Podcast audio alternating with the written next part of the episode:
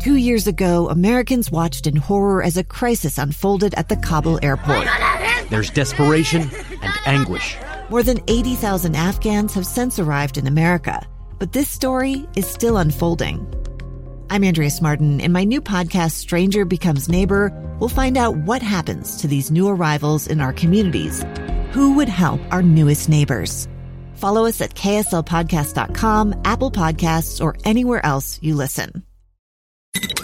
KSL's top stories on the coronavirus. I'm Maria Shilaos with your daily coronavirus update. Utah Department of Health is reporting 1,558 new cases since yesterday. School aged children account for 350 of the newly announced cases, and the rolling seven day average for positive tests is 1,691 per day. 583 people are hospitalized, 13 more people have died.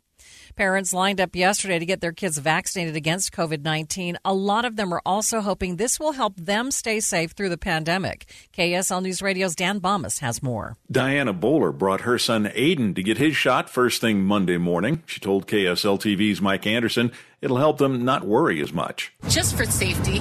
Just at the schools, there's not a ton of social distancing. Children 5 through 11 are now eligible to receive a smaller dose of the Pfizer vaccine.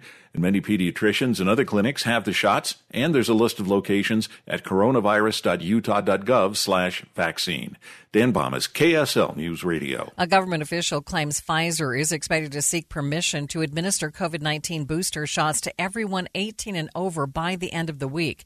Details from ABC, Stephanie Ramos. Pfizer so far says they don't plan to announce anything to do with vaccine boosters, but if it does happen, it could dramatically increase the number of Americans eligible to receive that third shot. Take a look at these numbers. According to the CDC, so far, 24.8 million Americans have gotten boosters. Right now, Pfizer and Moderna boosters are only available to people over the age of 65 and people over 18 who have certain medical conditions or work or live in an environment that puts them at a high risk of exposure. Boosters are already approved for those 18 or older if they initially received the Johnson & Johnson one-shot vaccine. Now, Pfizer says its booster trials showed people who received a third shot had a vaccine efficacy of nearly 96%, which restored the protection against COVID they had after receiving the initial two shots. Now, these trials included participants as young as 16 years old. There's usually a lag of a couple of weeks between the request and the FDA examining that data, then making the recommendation. And also keep in mind the CDC has to weigh in. So we could be several weeks away before everyone over the age of 18 can receive those boosters.